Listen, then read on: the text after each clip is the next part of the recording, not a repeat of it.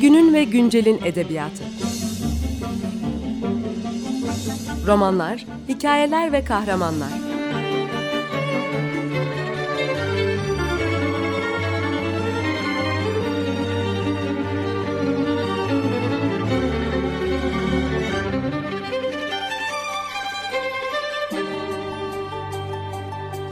Hazırlayan ve sunan Seval Şahin.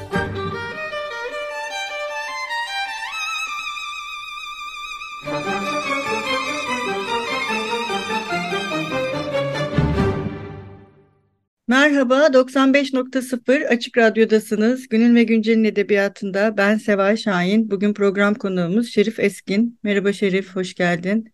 Merhaba, hoş bulduk hocam. Teşekkür ederim bu nazik davetiniz için. Biz de kabul ettiğin için çok teşekkür ederiz. Şerif'le birlikte e, bugün Dergah Yayınları tarafından yayınlanan İnkılap Edebiyatı üst başlığı, Türkiye'de Uluslaşma, Kültürel İnşa Seferberliği ve Edebiyat alt başlığında yayınlanan kitabını konuşacağız.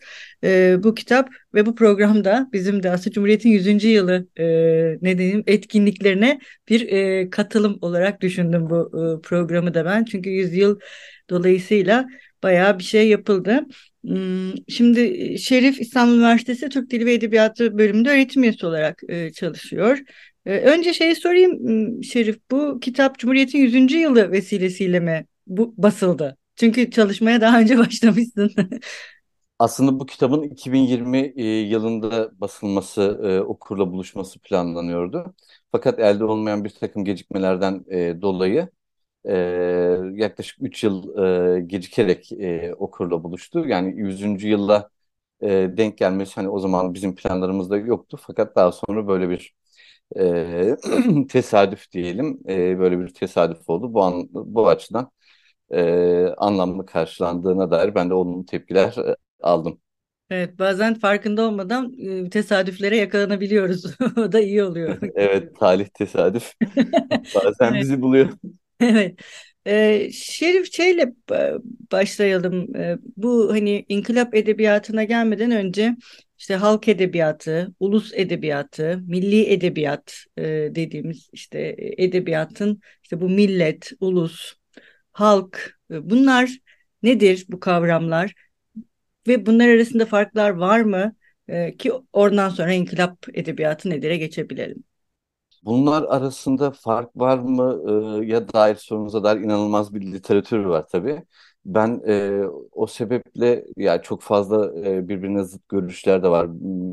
Ulusların modern anlamda ulusların birer tarihsel fenomen olarak tarihin belirli bir dönemindeki bir takım gelişmeler sonucu mu ortaya çıktı yoksa çok daha e, kadim zamanlara dayanan bir takım e, etnilerden e, etnilerin daha sonra gelişerek modern ulusları mı oluşturduğu yani burada bir e, tarihsel süreklilik mi olduğu yoksa e, kesintilerden sonra mı modern ulusların ortaya çıktığına dair inanılmaz bir literatür var bugün. E, ben e, oradaki tartışmalara da e, yer yer temas e, ederek ama özellikle edebiyat özelinde kalarak çünkü netice itibariyle edebiyatın bu süreçteki rolünü e, ve bilhassa Cumhuriyet döneminde inkılap edebiyatı olarak tezahür eden olayın bu süreçteki e, rolünü esas aldığımız için edebiyat eksenli bir e, çerçeve çizmeye çalışacağım ana hatlarıyla. E, bu bağlamda e, milli edebiyat, millet edebiyatı, ulusal edebiyat gibi kavramlarda genellikle bu millet veya ulus e, kısmı yani tamlamanın birinci kısmı üzerine yoğunlaşılıyor ama ben e, biraz daha ikinci kısmıma yoğunlaşarak ve ikinci kısmın tarihselliği üzerinden bir çerçeve çizmeye çalışacağım. Şöyle ki mesela milli edebiyat dediğimizde edebiyat kavramı yani milli tarafına değil de edebiyat tarafının biraz tarihselliğine e, üzerine gidilmesi gerektiğini düşünüyorum bu anlamda tam anlamıyla bir fikir edinebilmemiz için. E, Türkçe'de edebiyat kavramı e, biz sanki böyle çok uzun zamandır varmış, dolaşımdaymış gibi e, algılarız hep. E, fakat edebiyat kavramının ortaya çıkışında belli bir tarihselliği var ve 1860'lara kadar e, bugünkü anlamda e, edebiyat kelimesinin kullanımına pek rastlamıyoruz. E, hatta edebiyat kavramının genel olarak kullanılma çok e, kısıtlı çerçevelerde e, denk geliyoruz ve o da bizim bugünkü kullandığımız anlamda değil. Yani esasen aslında edebiyat kavramının da bu anlamda bir tarihselliği var ve Türkçe'de e, 1860'lardan sonra yaygın olarak kullanılıyor. Mesela e, ilk kitap başlıklarında geçtiği ilk örneklerden bir tanesi Recaizade Mahmut Ekrem'in Talimi Edebiyatı'dır. Kitabın başlığı hani edebiyat kitabının başlığında geçiyor ve ön sözde Recaizade Mahmut Ekrem de mesela buna e, gönderme e, yapar mukaddimeli kitabın başlangıcında yeni yeni zebanzet olduğu şeklinde yani yeni yeni kullanıma e, girdi şeklinde. O dönemki belagat ve retorik tartışmalarında da işte yeni gramer tartışmalarında da nazari tartışmalarda da bu e, ara ara vurgulanır. Edebiyat dediğimiz olguyu biz hani e, çok daha kadim zamanlardan başlattığımız için sanki edebiyat diyerek kastettiğimiz olguyu imleyen bu edebiyat kavramının da hep var olduğunu e, farz ederiz. Aslında bizatihi bu Türkçedeki e, tecrübeden de hareketle baktığımızda tam da bu modernleşme sürecinin bir ürünü olarak bir takım bir literatürü e, başka literatürlerden ayırmak e, ve belirli bir kurgu, belirli bir tasarım etrafında bir çerçeve çizmek üzere üretilmiş bir kavram edebiyat ve bu kavramın ortaya çıkışının da modernleşme ve e, modern e, matbuat kültürüyle e, modern matbuat kültürünün ortaya çıkışıyla çakışması da bu anlamda çok manidar. E, şöyle ki Türk e, Osmanlı e, Türk tecrübesine baktığımızda ilk özel e, yayın e, izinlerinin 1850'lerden sonra verildiğini görüyoruz. Yani özel yayıncılığa e, izin verilmesi, işte telif ve tercüme nizamnamelerinin çıkarılması bunlar aşağı yukarı 1850, 1859, 60 o tarihlere denk geliyor ve matbuat kapitalizminin ortaya çıkışıyla edebiyat kavramının bugünkü kullandığımız anlamda edebiyat kavramının ortaya çıkışı eş zamanlı. Bu bütün tanzimat yani düzenlemeler e, aynı zamanda modern devletin, modern bürokrasinin ve modern toplumun da tanzim edildiği, düzenlendiği döneme denk geliyor ve modern devletin de e, varlığını e, kendisine atfedeceği modern ulusun e, tasarlanması ve milli e, kimlikler etrafında edebiyatların yeniden organize edilmesi, tarihlerinin yazılması, milli edebiyatlar olarak edebiyat tarihlerinin yeniden yazılması bunların hepsi aslında aşağı yukarı e, dünya geneline baktığımızda 18. ve 19 bilhassa 19. yüzyıla tekabül eden olgular. Bu açıdan baktığımızda bir e, tarihsellik karşımıza çıkıyor. Yani e, evrensellikten ziyade bir tarihsellik karşımıza çıkıyor ve bu tarihsellik de demin hani o çizmeye çalıştığım üçgen etrafında matbuat kapitalizmi, işte modern bürokrasinin oluşumu çünkü o telif ve tercüme nizamnamelerinden bahsediyoruz. E, matbuata e, özel yayın yapma izni verildiğini görüyoruz ki bizdeki işte o ilk romanlar olarak ya da ilk modern anlatılar olarak e, tabir ettiğimiz matbaada basılıp dolaşıma giren eserler de nitekim bu süreçten sonra ortaya çıkıyor. Burada aslında birbirini tetikleyen iç içe geçmiş e, birçok tarihsel olgu var. Ve e, milletleşme, uluslaşma süreçlerine dair gelişmiş olan e, literatürde de daha ziyade modernist e, ekol olarak adlandırılan e, ekolün de bilhassa bu toplumsal iletişim süreçlerinin ortaya çıkışının e, modern anlamda e, milletlerin e, teşekkürüne imkan tanıdığı ve ancak bu çerçevede e, modern e, milletlerin ortaya çıkabileceğine dair bir vurguları söz konusu. Bu modern iletişim süreçlerinin bir ürünü olarak da edebiyatın ortaya çıktığını düşünecek olursak böyle bir iç içe geçmiş, karmaşık, e, oldukça karmaşık bir tarihsel süreç söz konusu. Tabii bunun bir de eğitim ayağı var. E, şimdi bizde edebiyat kavramının tekrar ortaya çıkışına baktığımızda ilk kullanıldığı yerlerde çoğunlukla 19. asırda yazılmış olan e, belagat, nazariyat ve daha sonra 19. asrın sonlarına doğru artık iyice ve 20. yüzyılın başında bilhassa ortaya çıkan edebiyat tarihlerinde bu kavramın e, dizayn edildiğini görüyoruz. E, ve bu açıdan baktığımızda e, bütünüyle bir modernleşme e, sürecinin bir çıktısı olarak esasen edebiyat. Yani sadece modern edebiyatın değil, genel olarak edebiyatın bugünkü anlamda bizim kullandığımız edebiyat kavramının modernleşme sürecinin bir çıktısı olarak yani bir tarihsel fenomen olarak ortaya çıktığını söyleyebiliriz. E, böyle bir genel çerçeveyle e, giriş yapmış Evet zaten olayım. tabii sonra e, özellikle programımızın ikinci bölümünde de konuşacağız. Sen daha çok modernistlere yakın hissediyorsun zaten kendini de. Bu, Yani edebiyat açısından baktığımızda oraya e, biraz daha yakın bir e, fotoğraf ortaya çıkıyor. Çünkü e, şiir var mıydı? Hep vardı.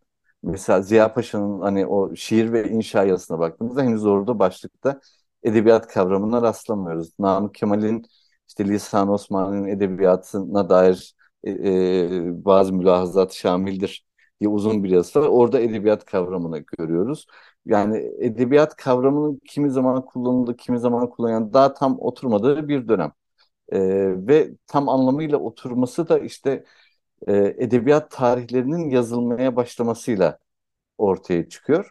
Ve burada edebiyatı tarihselleştirme de söz konusu oluyor. Dolayısıyla ister istemez bu tarihsellik vurgusu ön plana çıkıyor edebiyat açısından baktığımızda.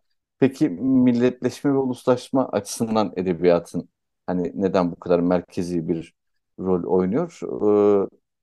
Ee, şimdi genel olarak baktığımızda bir akademik literatürde bir de bizatihi e, işte e, milletleşme süreçlerinin öncülüğünü üstlenen e, isimlerin söylemlerine baktığımızda e, milletin e, tanımı yapılırken ve özellikle Türkiye e, Türk tecrübesinde Osmanlı Türk tecrübesine baktığımızda bir müşterek duygu birliğinden ve hafıza birliğinden söz edildiğini görüyoruz. E, ve e, bu müşterek duygu birliği, müşterek hatıralar e, etrafında buluş, e, milletin müşterek hatıralar etrafında e, buluşarak bir e, duygu birliğini paylaşacak olması e, esas alındığı için de bu noktada edebiyatın yani sadece edebiyatla değil genel olarak sanatın aslında e, dikkat e, çekici bir e, alan olarak e, kavrandığını görüyoruz.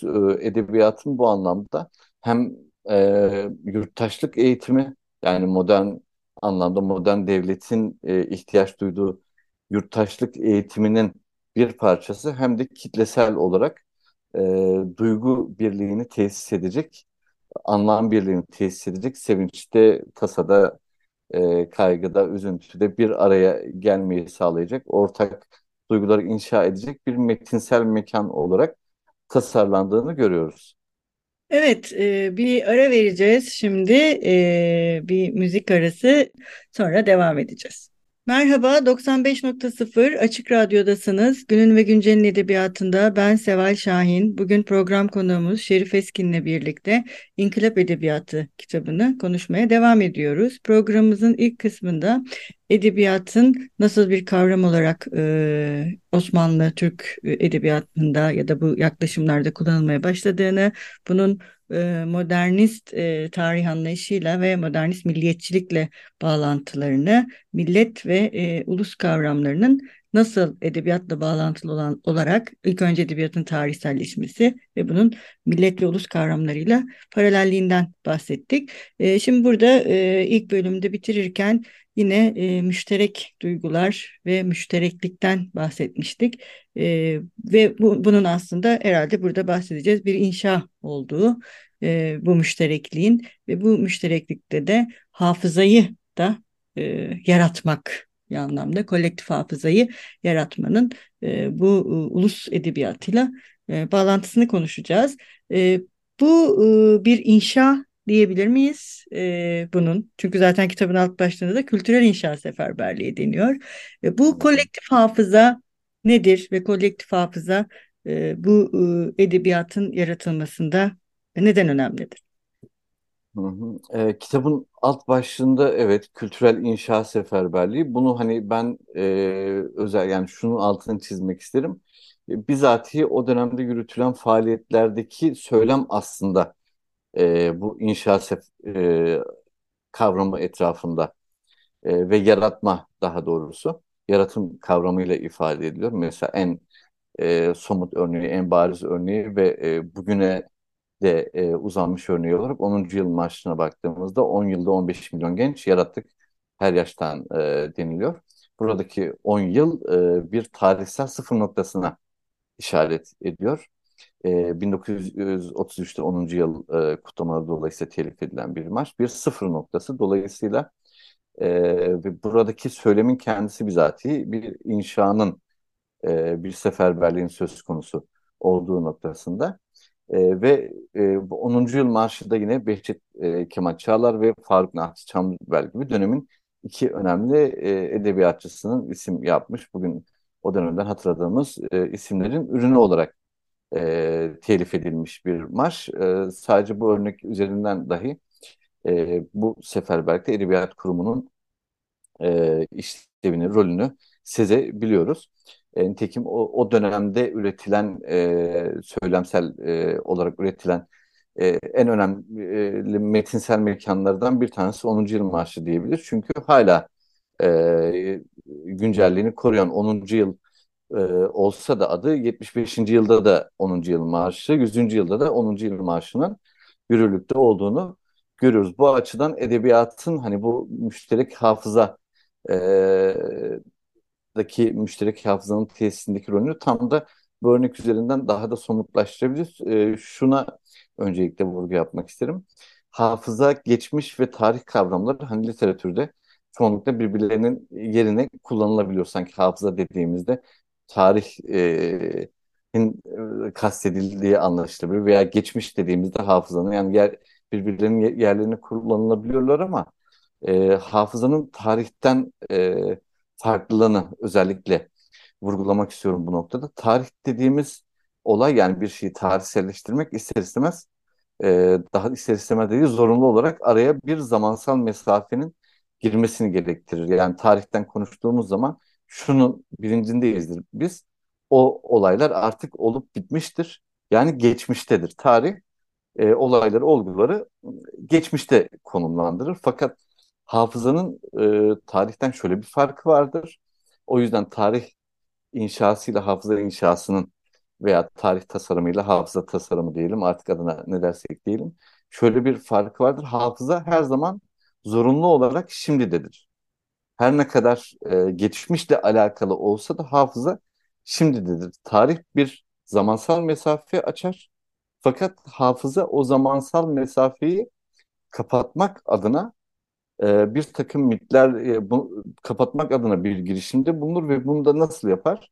Bir takım sembollerle, mitlerle, anlatılarla, e, işte e, bir takım söylemlerle e, gerçekleştirir hafıza bunu. Biz e, hafızayla tarih arasındaki bu ayrımı yaptığımızda edebiyatın da bu noktadaki işlevinin daha da somutlaşacağını e, düşünüyorum. Mesela 10. yıl marşını örnek verdik. 10. yıl için e, tasarlanmış bir marş. Fakat 100. yılda da aynı marş e, yine e, kitlesel olarak terennüm ediliyor dönemin ifadesiyle söyleyecek olursak. Bu açıdan baktığımızda hani 10. neden 100. yılda 10. yıl marşı gibi bir şey tarihsel açıdan baktığımızda aslında bu sorulur. Ama hafıza e, ve müştereklik e, anlamında baktığımızda, iştirak anlamında baktığımızda, o ortaklaşma, duygudaşlık anlamında baktığımızda oradaki 10 veya 100 veya 75 rakamlarının pek bir ifadesi yoktur. Çünkü o marş artık müşterek hafızanın somutlandığı,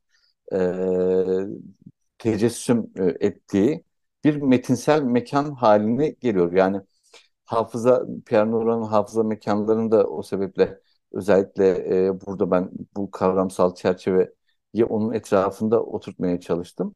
E, Pierre Nora'nın hafıza mekanları kavramı genellikle böyle hani orada geçen e, Fransızcası lieu hani yer, mekan anlamı ilk başta pek anlaşılmıyor. Çünkü bakıyorsunuz işte 100. yıl Victor Hugo'nun 100. yılıydı zannedersem kitaptaki örnek ya da işte paralardan bahsediliyor veya bir ansiklopediden bahsediyor. Bunlar nasıl mekan olur? Oradaki mekandan kasıt hafızanın e, içerisinde biçimlendiği toplumsal çerçeve fikri aslında ve Pierre Nora'da çok bunu vurgulamasa da biraz ben bunu Maurice Halbach'ın toplumsal hafıza teorisine değerlen, dayandığını düşünüyorum. E, Morris Halbach e, bireysel hafızanın toplumsal hafızadan bağımsız biçimlenemeyeceğini ve hafızanın bireylere e, hatıralarını e, anımsamaları, e, onları anlamlı bir e, biçimde e, zihinlerinde canlandırmaları için çerçeveler sunduğunu